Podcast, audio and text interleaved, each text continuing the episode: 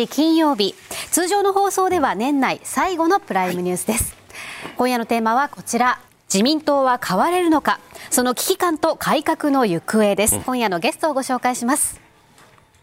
元衆議院議長の伊吹文明さんです。よろしくお願いいたします、はい、よろしくお願いします。皆さんこんばんは。政治ジャーナリストの田崎史郎さんです。よろしくお願いいたします政治学者で東京大学先端科学技術研究センターフェローの三栗谷隆さんです。よろしくお願いいたします。よろしくお願いいたします。よろしくお願いします。安倍派の政治資金問題を受けてすでに辞表を提出していた自民党幹部の後任人事が今日行われました。こちらで改めて顔ぶれを見ていきます政調会長は萩生田光一さんの後任に無派閥の都会喜三郎元文科大臣が就任しました。また国対委員長には高木剛さんの後任に無派閥の浜田靖一前防衛大臣。そして参院幹事長は世耕弘成さんの後任は置かず岡田参院幹事長代行と牧野隆夫代理らが職務を行います、うん、都会新政調会長どういった方なのかまずこちらで経歴見ていきたいと思います、うん、1986年に初当選。現在当選10回です。88年のリクルート事件後に政治改革を訴え改革派のユートピア政治研究会に参画93年に自民党を離党しまして新党先駆けを結成。99年の自民党復党後に文科大臣や政調会長代理などを歴任しています。まず田崎さん、人選も含めまして、今回ど、どのような印象をお持ちですか、うん、あのー、これ、なぜ岸田さんが都会さんを選んだかと、うん、い。うことですね、はい、だからその点については、まず無派閥であること、うん、もう一つは、えー石破さん石破さんから離れた方であるということ、離れた、はい、近くはないんですか？近くはないですね。というのはね、はい、あの2年前の総裁選を思い出していただきたいんですけれども、都会さんはあの野田聖子さんの20人目の推薦者だったんです。はい。都会さんが推薦して加わったんで野田さんが立候補できたんですね。うん。はい、でもともとは石破さんに非常に近い存在で、はいあの本来なら小石川連合に参加してもおかしくなかった、うん、しかしその部分では石破さんと行動を共にせず、うん、野田聖子さんについたんですね、うん、なぜ野田聖子さんについたかについては、岸田さんと気脈は通じていて、岸田さんはその自分が勝ち上がるために、あの野田さんに立っていただいた方が有利に戦えると、うん、票が分散して。なるほど、えー、いうことで、気脈が通じていて、うん、えーあの野田さんを選んだんです、うん、でそれが、まあ、あの結果的には成功したんですね、うん、でだからあのもう一つやっぱりね岸田さんのあのは浜田さんも選んでるわけです、はい、浜田さんもあのもっと早く石破さんから離れた人なんですよ、うんうん、あの石破さんが派閥の水月会使っあの、はい、作った時に、もう離れてらっしゃるんですね、はい、でこれはあの、えー一部でこれは石破さんを取り込むためにこの2人を選んだんだとい。う人もいましたけれども、逆で、やっぱり石破さんから離れた人を選んだということで、え近そうに思っていたんですけど近くないんですね。今は近くない、ね、それは岸田さんはもしかしたらじゃあ今石破さんを意識している。正直に言えば石破さんには怒ってるんじゃないですか。はあでまあ、この番組はきっかけなんで申し上げづらいんですけれども。あの話？あの 4, 4, 月の予算成立をもってやめるというのも一つのアイデアだ。みたいな趣旨のお話を石破さんここでされたんですけれども、うん、だから党内でああいう発言されてるのは石破さんだけなんですね。すね。石破さんでそれはあの世の中の人には受けて、はい、あの自民党内でもよく言ったといる人がいるかもしれない、でも岸田さんから見ると、うん自分を下ろしに来たなっていうふうに見えるわけですよ。まあ、そういうふうに見えちゃいますよね。見えちゃいますでしょ。うん、で石破さんはその同じ意味で麻生さんからも安倍さんからも恨まれてるわけですね。はい、はいで麻生あのあ安倍さんのあの第一次政権の末期に、うん、やっぱりあの、うん、石破さんがあの安倍さんを批判したわけです。後ろからね。麻生政権のあの末期も、やっぱり、はい、あの石破さんは麻生さんを批判した。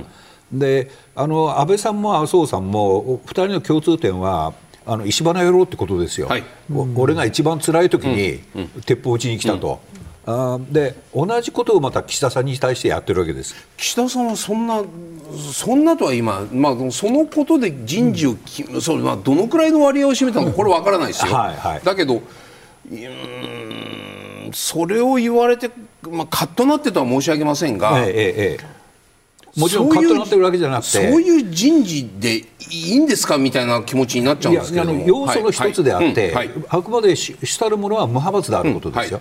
ででもその2人を選んだ動機の中に、はい、やっぱりあの石破さんの側近という意味で起用したんじゃ全くないということです。浜田さんは明らかに離れていった。派閥を作ったことによって石破さんから離れていきましたですよね、はい、はい、で都会さんも同じなわけです。なるほど、ね。うん、だから石破さんと近いから選んではなくて、はい、石破さんと遠いから選んでるってことです、経歴先ほどご紹介させていただいたんですけど、こういった経歴を踏まえてみると今自民党内では都会さんというのはどういう存在なんですか？しばらく忘れられた人です 正直言えば、あのユートピア政治研究会の時非常に華々しく活躍して、うん、しかしやっぱり離党されたわけですね、うん、で離党されて戻ってきたわけです、はい、で離党して戻ってから来られた方はそれなりにやっぱりちょっと、うん、あの冷や飯食らわざるないですよね。でそれからやっぱりあの地道にやっぱり文科行政やられて、はい、科学技術のこともやられて。本当にこう静かに、えー、仕事をされてきた、うん、あ岸田さんはそれをじっと見てきて、時に話し合ってた、うん、ということです。三栗屋さんね、その都会さんのその発言の中で、政治改革大綱に関してきちっと議論をして、新たな大綱を作ることがいいじゃないですかっておっしゃいました、はい、新たな大綱、うん、34年前のユートピア研究会の人たちがわっとつあの動いて、ですね。で伊藤正義さんやら何やら後藤田さんやら何やらかにやらわっと動いて、政治改革大綱を作って、それが今やこう、まあ、私文化とは申し上げませんが、守らないものに今なっているときに、もう一回あの動きを起こすのかまた作るのかっていうここの部分。例えば今今の政治改革残ってる政治改革大綱の中にも派閥の離脱とか政治資金の透明化とかね。守ればいいじゃないかっていうふうに思う人も多いと思うんですけれども新たに作るというこの点いかがですか？まさにね、うん、今言われたように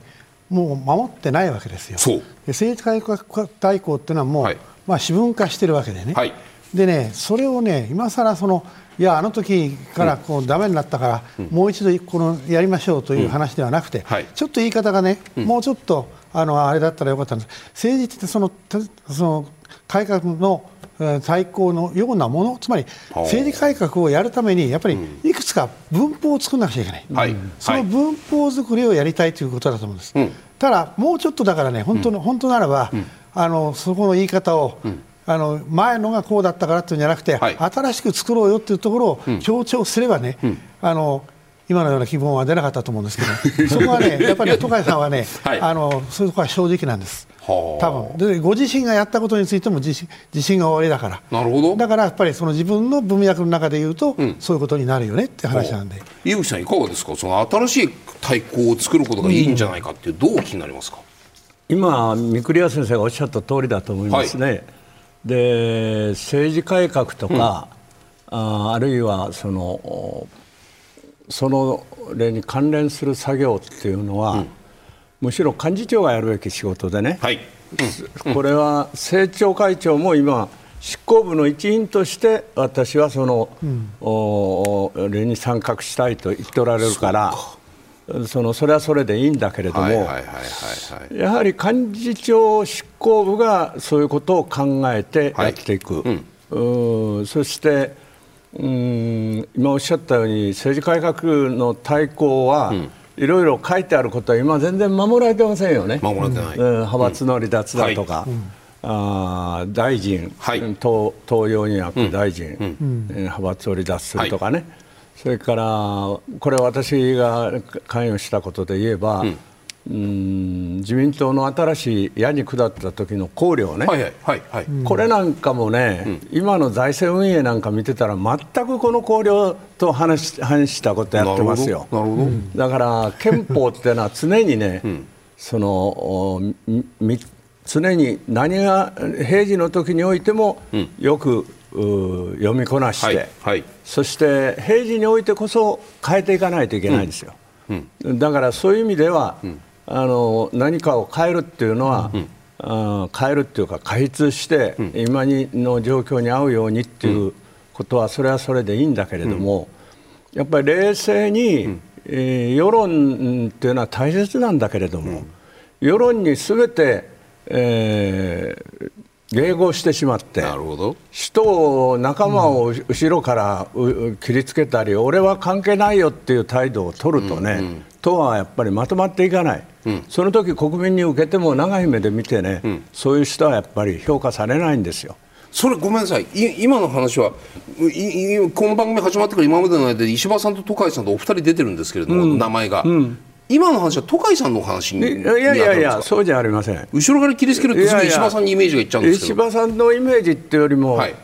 かつても自民党いろいろな意味で探した人がい。ろいろなことを言いますよね、はいはい、後輩に対して。う。ん、少しやっぱり後輩を守ってやるっていう気持ちがないといけないんじゃないのかな。OB 全体に対する警告みたいな、うん、そういう意味でおっしゃってるんですね。のいろいろおっしゃるのはいいですよ、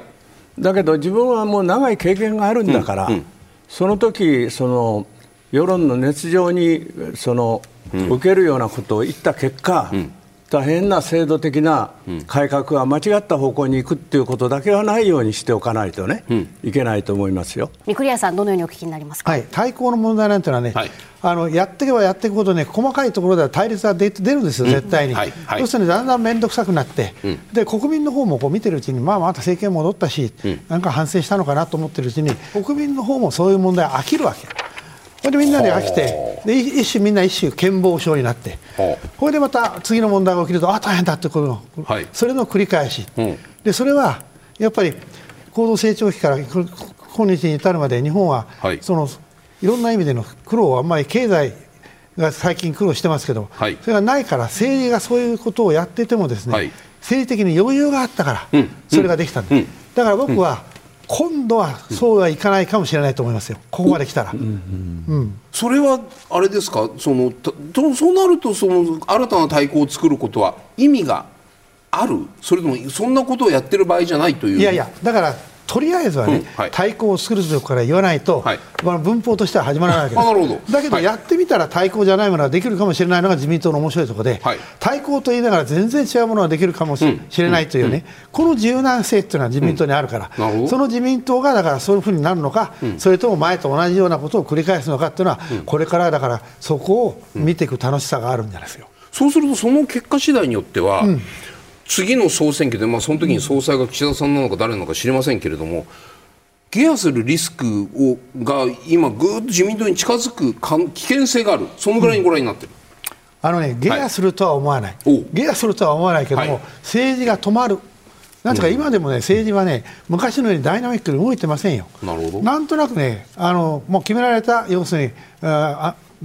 そのレールを走ってるようなもんでね、はい、そうするとね、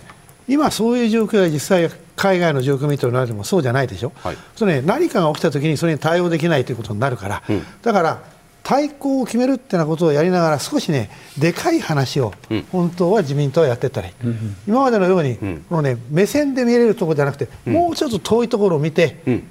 でそこまで行くとね、国民が案外ついてくるかもしれない、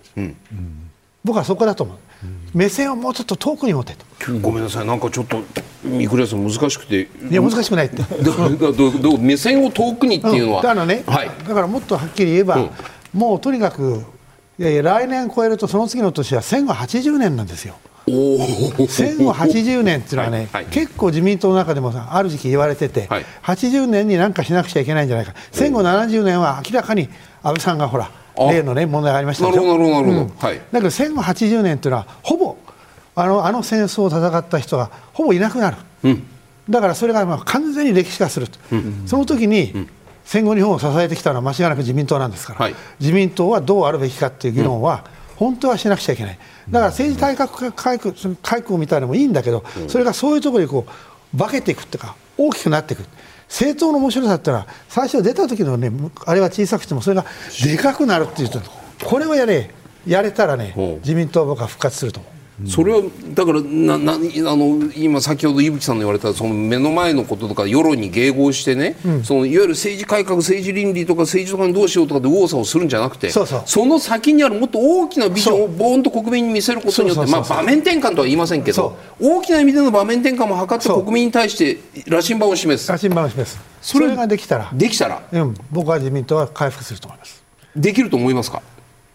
だからそれを今の中堅以下の、はい議員さんたちがどれだけ今の状況を深刻に考えるかにかかってます。深刻に考えた結果今みたいなその中長期の大きな羅針盤という方向に行くのか、うん、例えば目の前の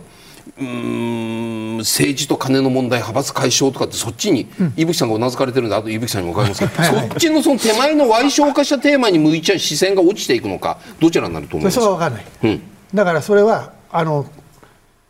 岸田さんのこ,、ん、からこれから後の本気度にもよるし。なんか三浦さん薄くこう微笑みを浮かべてお話しされてると それはちょっと難しいんじゃないかなっていう雰囲気が漂うような気のせいですか？いや気のせいではありません。漂ってるはずです。伊吹さんいかがですか？今の三倉さんのお話は。いや、はい、あのちょうどこのリクルート事件にはね、はい、絡まる、はい、問題があった後、はい、確かに政治改革の機運が盛り上がって、うんえー、政治改革大綱もできたし、うん、えー、あの時はこういう状況が起こったのは派閥っていうものがあるからだと、うんはい、その派閥は中選挙区に由来するものであると、うん、だから選挙制度を変えれば、すべて良くなると、そして、えー、政党助成費を入れて、はい、できるだけ個人に金を集めさせないようにすると、まあ、流れとしてはそうですよね。その時に私、今でも覚えてるんだけれども、うん、小泉純一郎さんがね、はい、えー、大反対論をぶったんですよ、うん。う。ん、それでその時おっしゃったのはね、はい、君らこういうことをね、うん、推進すればね、最後は小選挙区は公認権を持っている党の執行部、そして、えー、政治政党助成費を配分できる権限を持っている党の執行部、はい、そのトップにいるのは内閣総理大臣だと、うん、で内閣総理大臣にすべてがひれ伏す政治っていうものになるよと、うんはいはい、いうことをおっしゃったんですわ。で、確かにね政治改革をやって、うん、えー、私の感覚からすると、政治にかなり僕らが最初当選した時ですね、宮沢内閣ぐらいまで、はいはいえーまあ、経済もバブルであったからお金も集めやすかったんだけれども、おその頃政治に使ってるお金に比べて、今はもう格段に少なくなりました、これはやっぱり成功したというふうに言うんでしょうかね。それで、えー、ただ小泉さんが言ったような状況が僕は議長になってつくづく思ったんだけども、与党がやっぱりその官邸に対して非常に弱かったですよね。うん、それで、まあ、それは安倍さんというキャラクター小泉さんというキャラクターが総理大臣を務めてたということにも関係するのかも分からないけれども。与党が弱いということは結局国会が弱い。弱い、と。いうことは国会は国民のすべての層の代表が集まっているところであって、内閣に対して国会が優位にあるべきとい。うのは民主主義の基本なんですよ。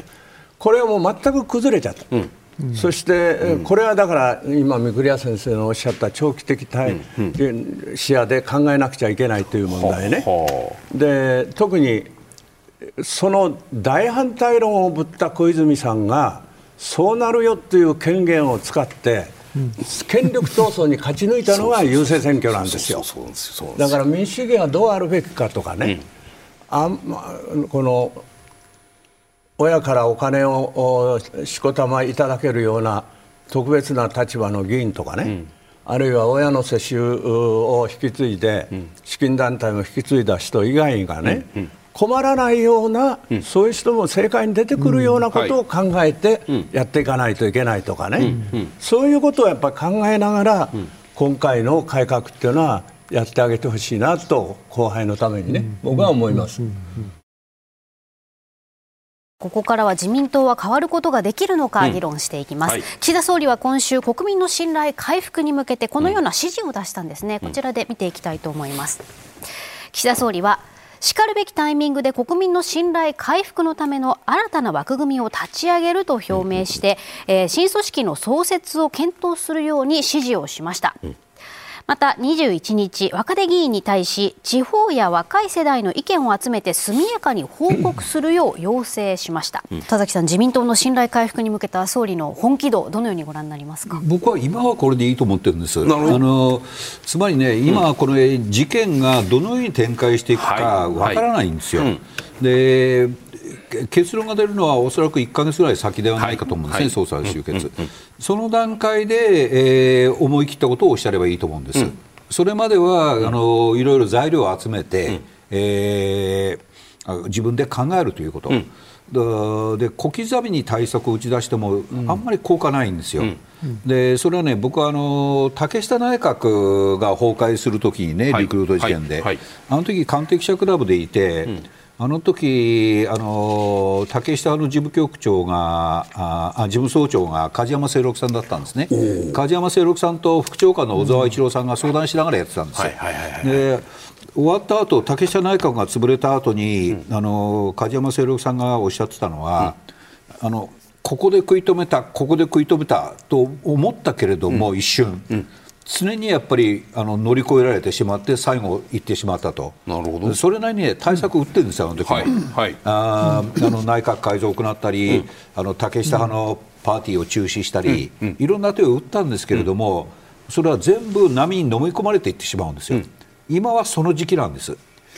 何を具体策言っても例えばあの岸田さんがだ、あのパーティー派閥のパーティー中止しますとか、はいあるいは岸田さん自身が派閥を離脱しますって言っても、うん、もう一日と持たないですよ、それは。うん、何言ってんのと今、この時代。あっという間に流れていく流れていくわけ、はい、だからそれよりも、うん、ある程度事件が山を越したと、問題はここだねと思ったときに、どーんと言えばいいんですよ。だから今の段階はああいう具合に、あのこういうあのこういう話をちゃんと聞いといてねと、皆さんに頼んでおく、そういう段階だと思いますね。ただその、まあ、おそらく通常国会の開会が、まあ、1か月後だとしたいもですよ、はい、この1か月間の間でいろんなことがあるんですよ、総理からさまざまな指示をするんですよ、党の青年局に対して、なんちゃらかんちゃらかんちゃら報告してもらいたいと指示しましたというところだけが、これまでと違っていて、それから下の部分、はい、事態の推移を見ながらしかるべきタイミングで信頼回復に向けた枠組みを的確な対応を講じていきた。い、これも定型文ですよ。そうそうそうそう。ね？そうですよね。で、この定型文はもう、もう聞かなくても何言うか、もう最初の事態の推移って言われた時点で、あ、これ最後、工事で記載まで行くのねっていうふうに 分かるじゃないですか、もう我々は。はいはいこれを繰り返し、1か月間繰り返す間に、どれだけ支持率下がるのか、はい、どれだけ人々の心が離れていくのか、うんはい、そうですね、今、何言っても分かっていただけないんじゃないかと思いますよ。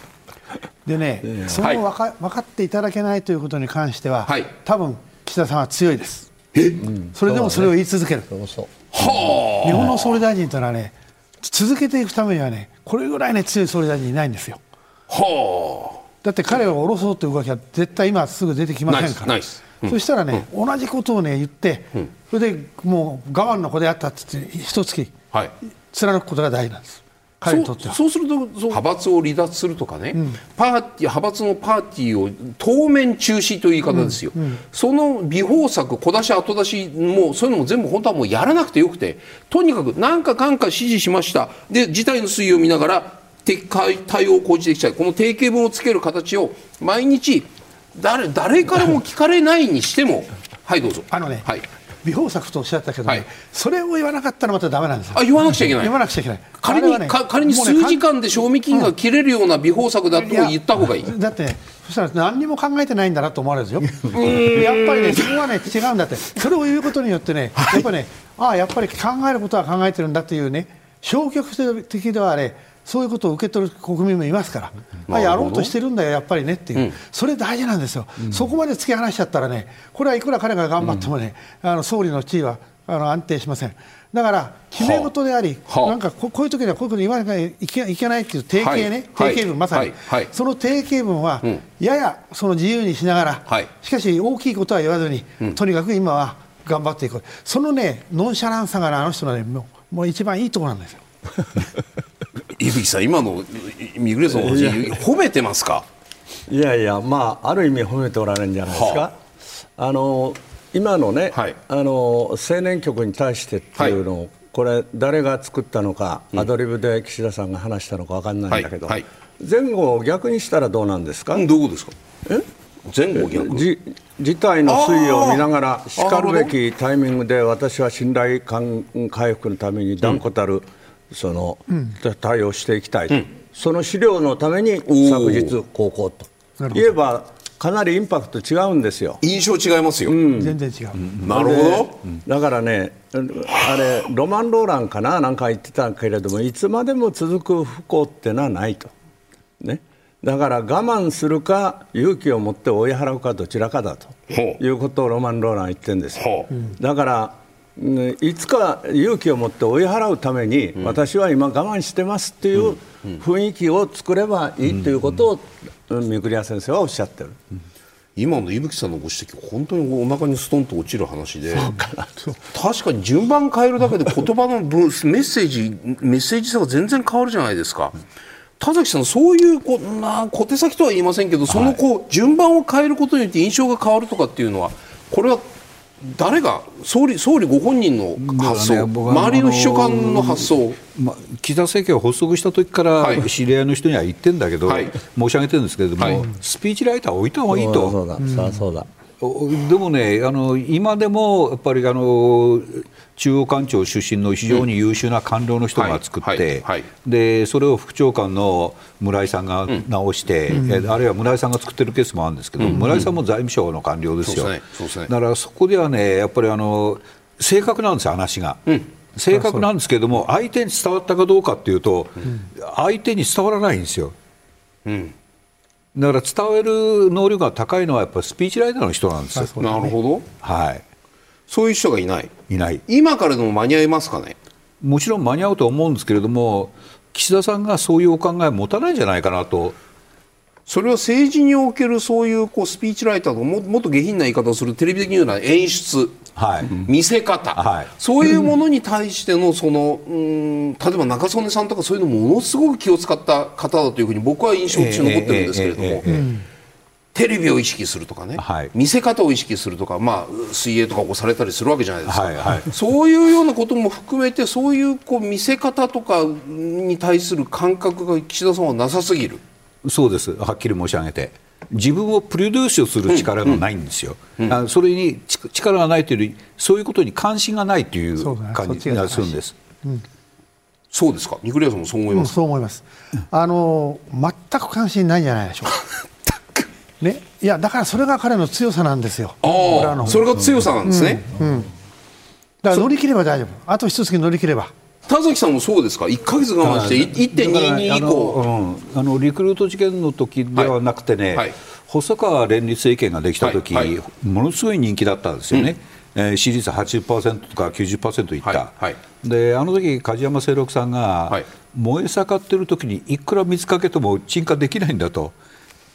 落ちてきた時に水をかけると初めて鎮火できるんだってことを言われていて、だから今の状況は燃え盛ろうとしている前なんですよ、まだ。なるほどこれから燃え盛ってくるんですね。これからですね。そうですね。燃え盛って、うん、あこれ鎮火しそうだなっていう時に水かけなかけると鎮火できるんですよ。はい。だからそれを狙った方がいいんじゃないかなと思ってるんですよ。伊吹さんもそうですか、伊吹さん、もし例えば今、自民党の幹事長だったらってこういう意味ですよ、自民党の幹事長だったら総理に対して、今ちょっとこれも何言ってもしょうがないから、しばらくこういう感じで1か月我慢すればそこから先が天気で1か月先に何を打ち出すか今考えましょうみたいなこういう話になりますか、うん、それはあの、まあ、打ち出すもののインパクトをかなり強いものにしないとだめですね。国民のこの今の燃え盛ってる感情からするとね。だけどそれは誰かが密かに考えてやって、うんうん、そして総理にはさっきのロマン・ローランじゃないけど、はい、しばらく我慢すると、はい、我慢する間もしかし、まあ、その信頼回復のための枠組みをしっかり私は、えー、時が来れば打ち出したいから、うん、そのためにこういう指示をしている、うん、そのためにこういうことを考えてくれと言ってる、そういうことは適宜やっぱりやっておかないと。こんな時に一体何も言わずに何してんだねっていうことにまたこれなりますからね。なるほど、うん若手議員に対して総理、岸田さんが指示をしたというこの話のところ、まあ、その指示を受けた対象となるのは自民党青年局の、うん、まあ、青年局長経験者っていうと、うん、経験者っていうと、まあ、若手じゃなくても中堅以上の閣僚経験者なんかも含めてこういう形になるんですけれども。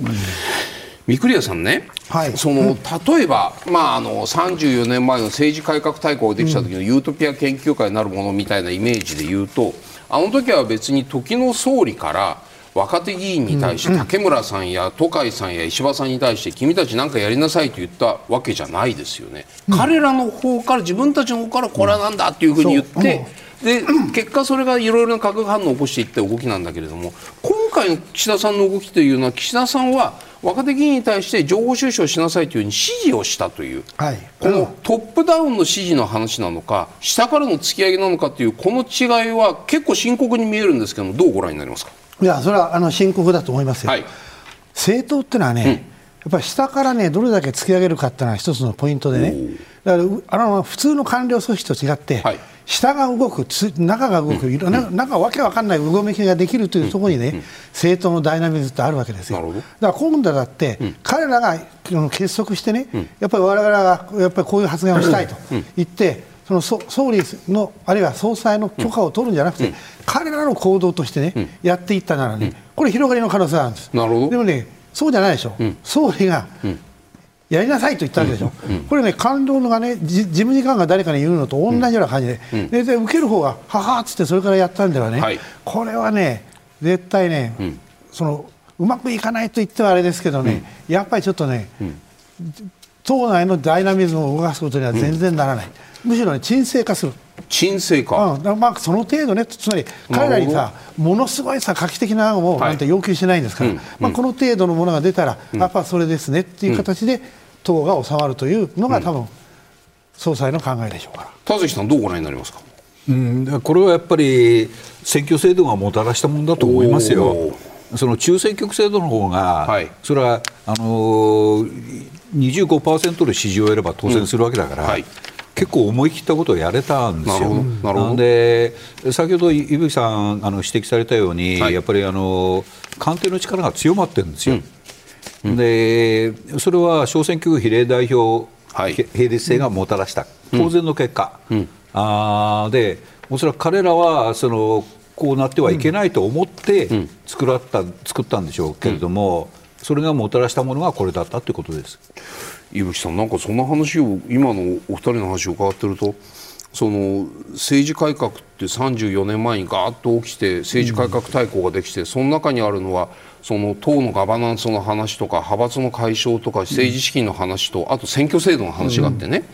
でそれに関わった話方のお話を伺うと結局あの中で実現されたのは選挙制度改革だけだったっていうふうに石破さんなんかも含めてそこを反省とする方が結構いらっしゃる。でも結局その選挙制度を小選挙区比例代表並立制にした結果田崎さんがおっしゃるみたいに政治家がものを言わなくなってきて昔は突き上げたんだけど今は突き上げる政治家がいなくなってしまったっていう、うん、あれは一体34年前の動きは何だったのかと思って今お話を伺ったんですけれども伊吹さんどうお感じになりますか？いやまああの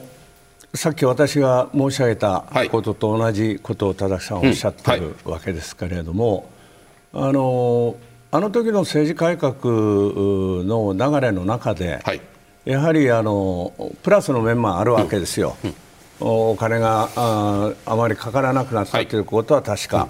い、なうん、まだあるっていう意見もあるけど、はい、いろんな会合に行っても、うん、ご招待の時はお祝いなんか持っていかないですから。なるほど会費と書いてある時だけ会費を持っていくわけで。うん、で向こうは会費を出しても、いや、これはちょっと先生、今のあれじゃまず受け取れないですからご心配なくとかっていう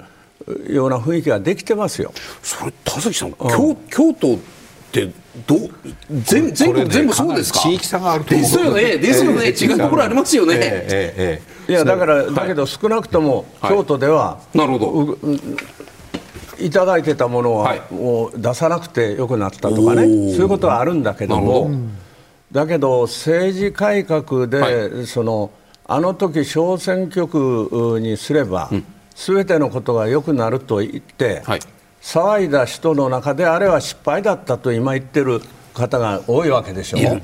たくさんいらっしゃいます、えー、ね、はい、それでその時の総裁であった河野さんと細川さんがそう言ってるわけだから、はい、だから今回も最初に申し上げたように後で話が出ると思いますが、はい、どういうことをやるかについてはね、うん、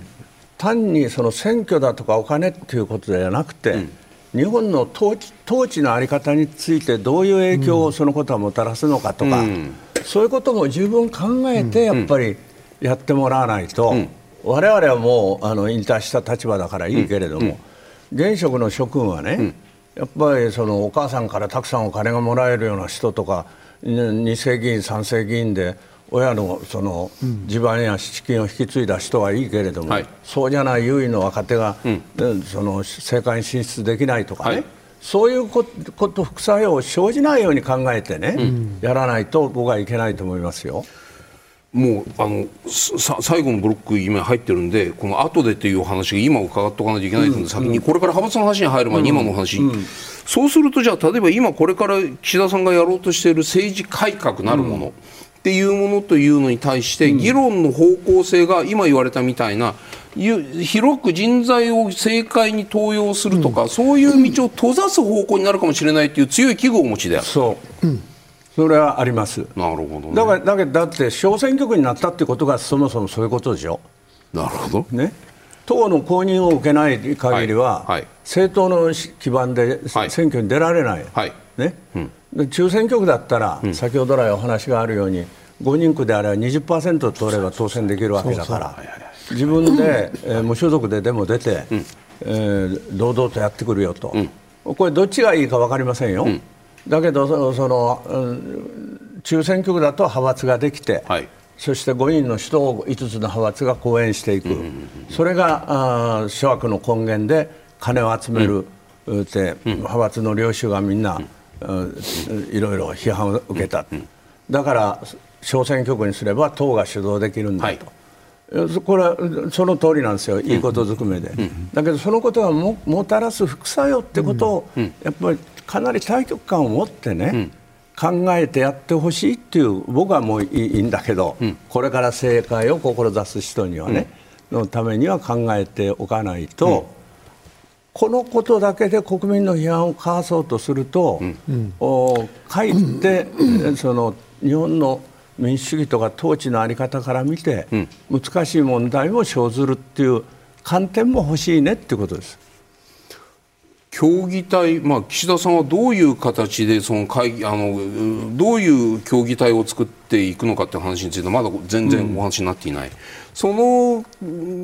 中のそのメンバーメンバーの選び方とか議論の進め方とかということに関して、うん、要するにじゃあなるべく広く人材を集める。ないしは簡単に結論に導かない、世論と迎合するところというのをどのくらいカットできるかみたいなさまざまな条件をもうすでに伊吹さんお話になってると思うんですけど、うん、そういうものが含まれるものになりますか？今のこの熱、うん、熱世論の熱とか圧に対して。はいどうぞ。だからそれはあの小選挙区と政党助成費を入れた時の、うん、と同じこと、はい、その時は多分拍手喝采になると思うけれども、今それが国民主権と、うん、議員内閣制の下で、本当に良かったかどうかっていうのは、やっぱりそのその時主導した人がこれは問題だと言ってるわけだから。うん三栗さん、今の伊吹さんの話、どうお聞きになりますか？いやもう、うん、私もあのあの頃小選挙区 大再生で走り回ってた方ですから。なるほど。なんとももう神戸を垂れるしかないいやいやいやいやそういう意味じゃなくて。でもじゃあそのその状況も踏まえてそういうご経験も踏まえて今の岸田さんの取り巻く環境とかね、はい、火の玉にどうこう先頭に立ちどうこう信頼回復どうこうっていう時にじゃあ伊吹さんの言われるような懸念は三栗屋さんもお感じになりますか？でも今回は、ね、はいどうぞ、うん、あの要するにね、うん、あの改革といってもあの時は珍しく本当にその小選挙区行ったんだけど普通は、うん、今自分の身を切るような改革は、政治家はやりたがらないんですよ。放っておいたらやらないんですよ、うん、だから井口さんが言ったような方向性を、うん、あのね、つけなさいということをやっぱ周りが言わなきゃいけないんで政治家は、ね、嫌がりますよ。だって今よりどうせいいことはないだろうということになるんだから、うん、ね、だからそれに対してはだから周りが言うしそれから総理大臣であるやっぱり岸田さんが、やっぱりそれはね総理であり総裁として、そういう方向性に導くような発言を続けていかなくちゃいけない。それができるかどうか一つのモデルケースになるのが派閥の扱いになると思うんですはい、ここからは自民党が国民の信頼を取り戻すため、うん、政治と金をめぐる問題を収束させる方策について伺います、うん、自民党内からは問題の収束に向けてこのような声が上がってきているんですよね、うん、こちらで見ていきたいと思います。自民党茂木派の船田はじめ衆議院総会長は18日付の自身のメールマガジンで、政治改革ので原点に立ち返り派閥の解消廃止について本気で議論しなければ一度離れた国民の信頼は取り戻せないと訴えた一方森山派の森山宏総務会長は19日。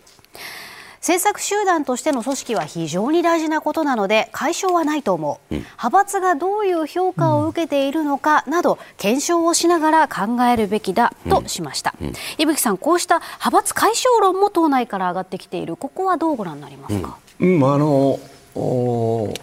岸田さんは派閥という言葉は使わないですよね。はい、政策集団。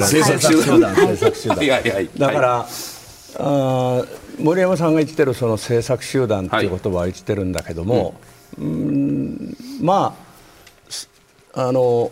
まずい点はいろいろ考えてですね、はい、えー、先ほど来、えー、立ち上げるとおっしゃってるところで考えてもらったらいいんだけれど、はい、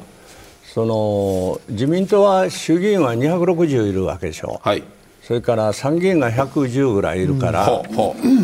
370か80の集団をね、はい、党党の幹事長がね、うん、えー、全責任を持って情報を提供してまとめていくってことはできないですよ、これは。う。ん。はい、だからそういう意味ではやっぱり派閥っていうのはそれなりの機能があって、うん、選挙になってもですね、党で、えー、状況調査をしますね。はいそうそうするとやっぱり派閥単位でその状況調査で、このあなたのところのこれはもう少しこういうことをしてもらわないといけない、この地域はどうだとか、いうことをみんなインプットしてくるわけですよ。でそれを受けて応援に回るというようなことも現実としてある。だからあのそれから国会の日程だとかね、今後の大切な例えば今お話になっているようなその信頼回復のための新たな枠組みはこんなふうに今動いてるよとかね、やっぱりその悪い点とか国民が面白くないと思っておられるところを改めながら残していかないとね、だって自民党の3分の1か4分の1ぐらいしかない、えー、立憲民主党だって派閥あるわけですから、ね、ただあの自民党のようにお金を集めながら、集める能力のない人に派閥を通じてたくさん集められるもののお金を流してやるとか、そういうことはあまりやっておられないと思うけれども、やはり自分たちのよって立つ基盤だとか、そういうことで、えー、各党にもやっぱり派閥があるんでね、もし派閥がないような独裁えー、的な集団だったら怖いですよね。なるほど、うん。田崎さんね、はい、とはいえですよ、その派閥解消ということについては、まあ、船田さん、こういうふうにおっしゃっている背景にあるのは、こういう世論調査だと思うんですけれども、はい、まあ、世論調査をかけると解消すべきっていうのが圧倒的ですよ、6割、7割、どんと出る。で岸田さん、こう、ばーっと世論に押されて支持率下がって内閣支持率も政党支持率も自民党じわじわじわじわずっと落ち続けている中で政治改革でございます。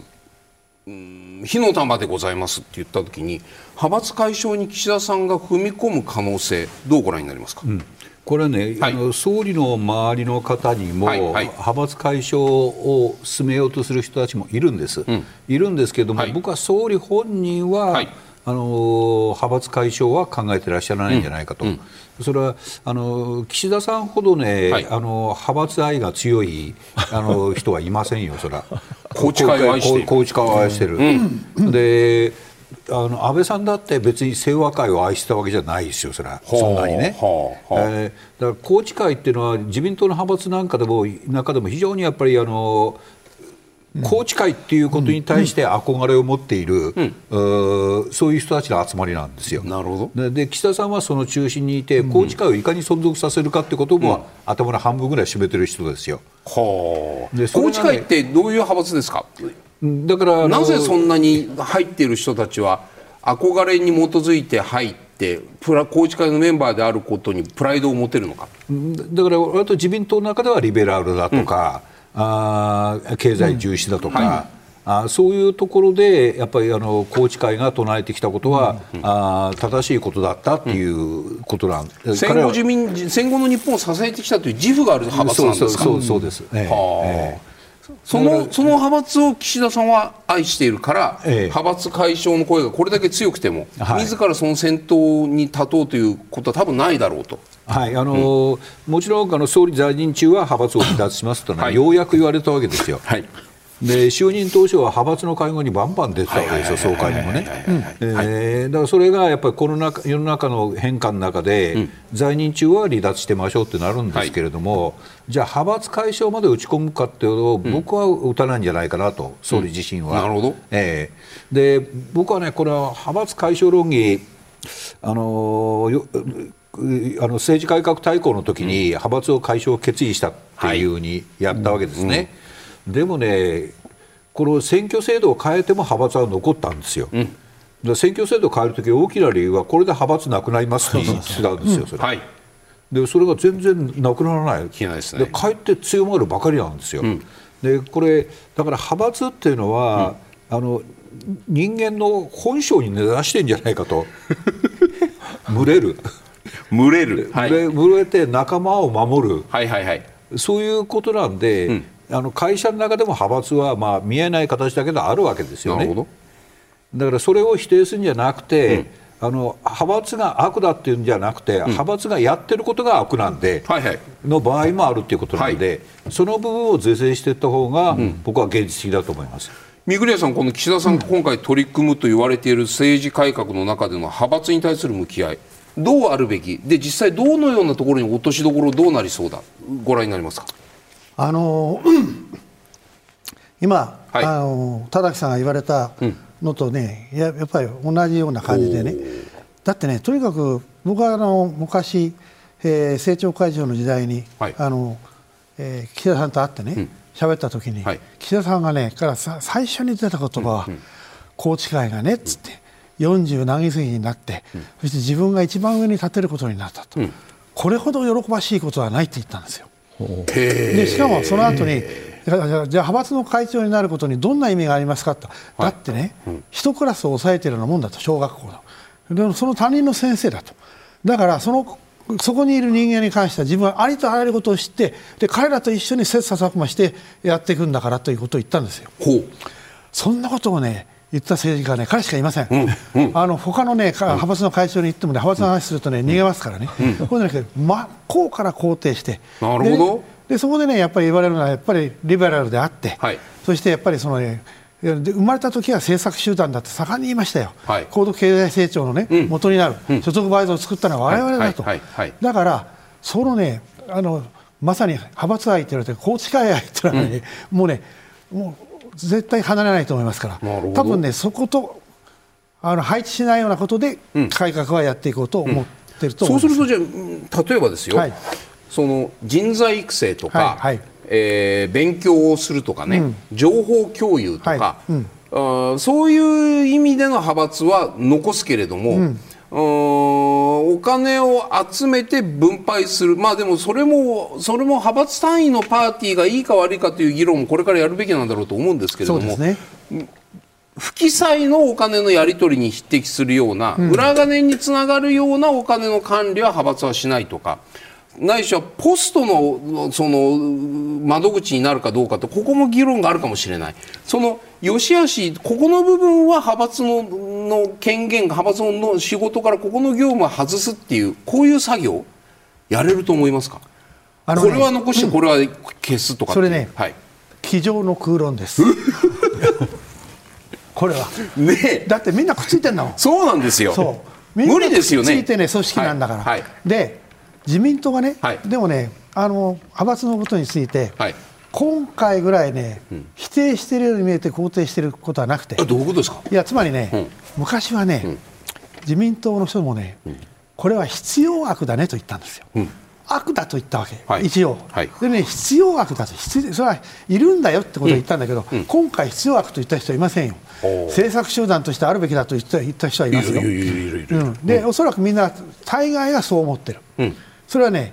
いかにだから逆に言うと派閥の恩恵を受けているか、うん、だから派閥なしにしてはね、うん、おそらくね寄って立つね知りべがないんですよ、うん、派閥の人を別にして、うん、ね、だそれぐらいね自由民主党のこの長い歴史の中にも深く深く根付いたものですからね、だからいろいろやろうと思ってもそこのところはね、あの解消できない。で、ずっとお話があるようにね、派閥っていうとねすごくあの嫌なものに見えますけど、これがないとね本当本当に寄って立つあのしるべがないんですよ。だから昔、あのもう昔になりますけど、はい、あの戦前政党がなくなった時がありますでしょ、はあ、あの時にどうやってねあの国会議員が集まったかって、はい、あの時はだからみんな地方別にしたわけですよ、北海道は北海道で集まる。そういう形にした。だからねそれはねもっと先前を言うと、はい、要するに自由民権運動ができて、はい、あの最初に自由党とか改進党とかって政党ができましたね、あの時も最初は全部地域別ですよ、派閥は関東派それから東北派、ね、九州派、だからそういう形でもねでそれだけでやってたら要するにうまくいかないのでだんだん今度は全国大な派閥になっていくんですけどね、だからもうね長い間のはっきり言えば、明治の最初から、そういう歴史を持っているものですから、そういう歴史的な経緯ってものをやっぱりね、よくよく見てないとこれをねあの外すっていうか、まあ、改革やるっていうのは分かるんだけどもね、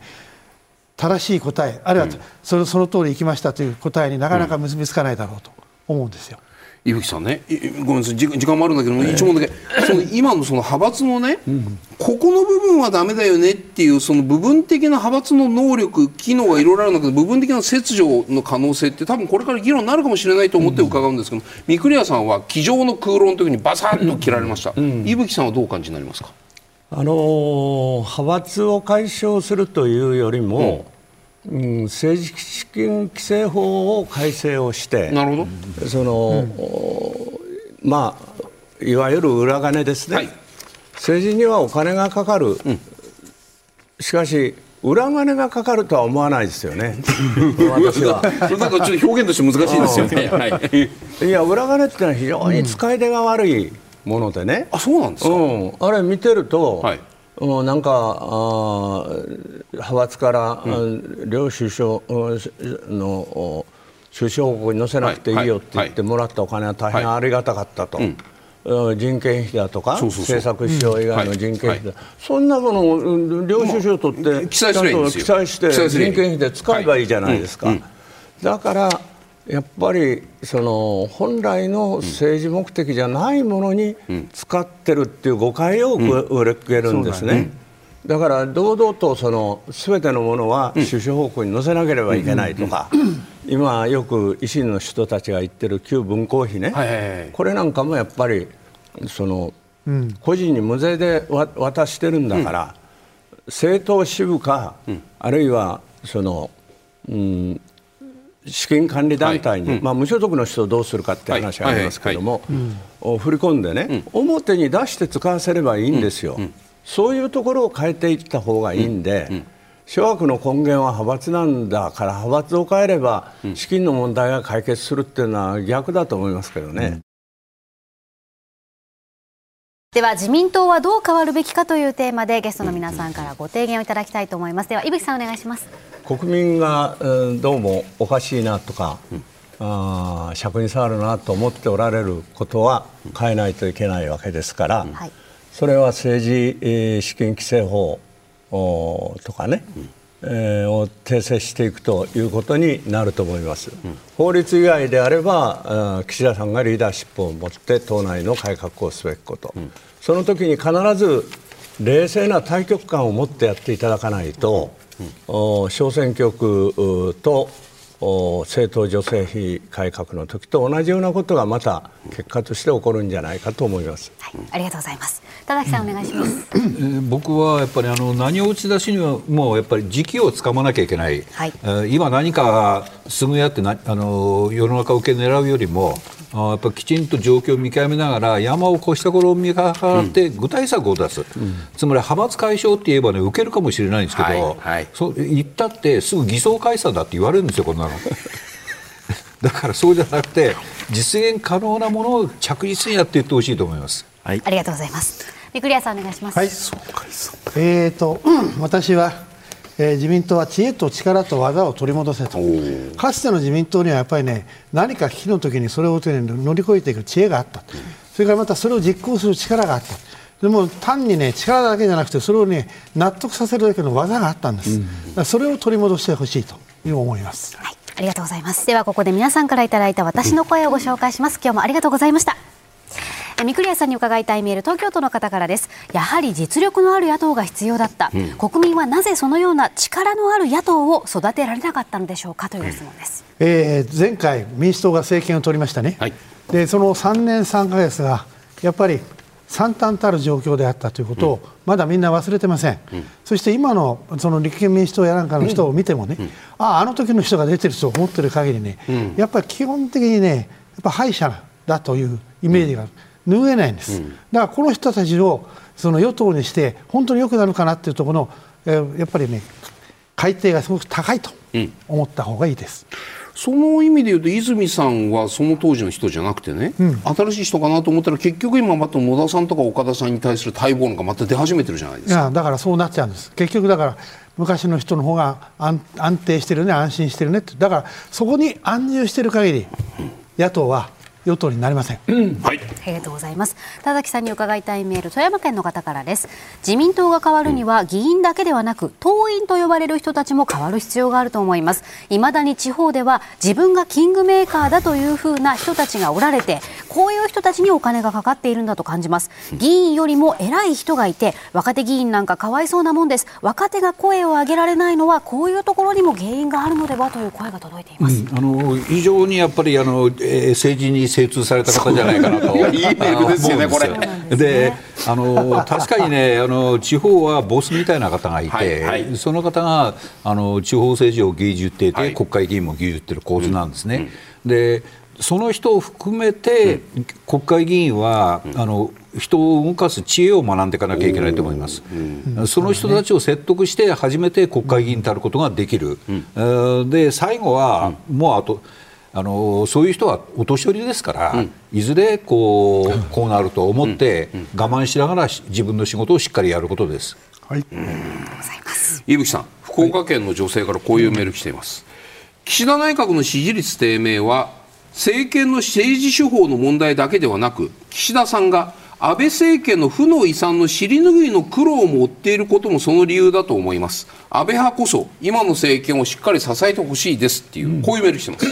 あの負の遺産っていう言い方がいいのか、はいはい、あ例えばアベノミクスの未完の、うん、状態、はい、と言った方がいいのか、うん、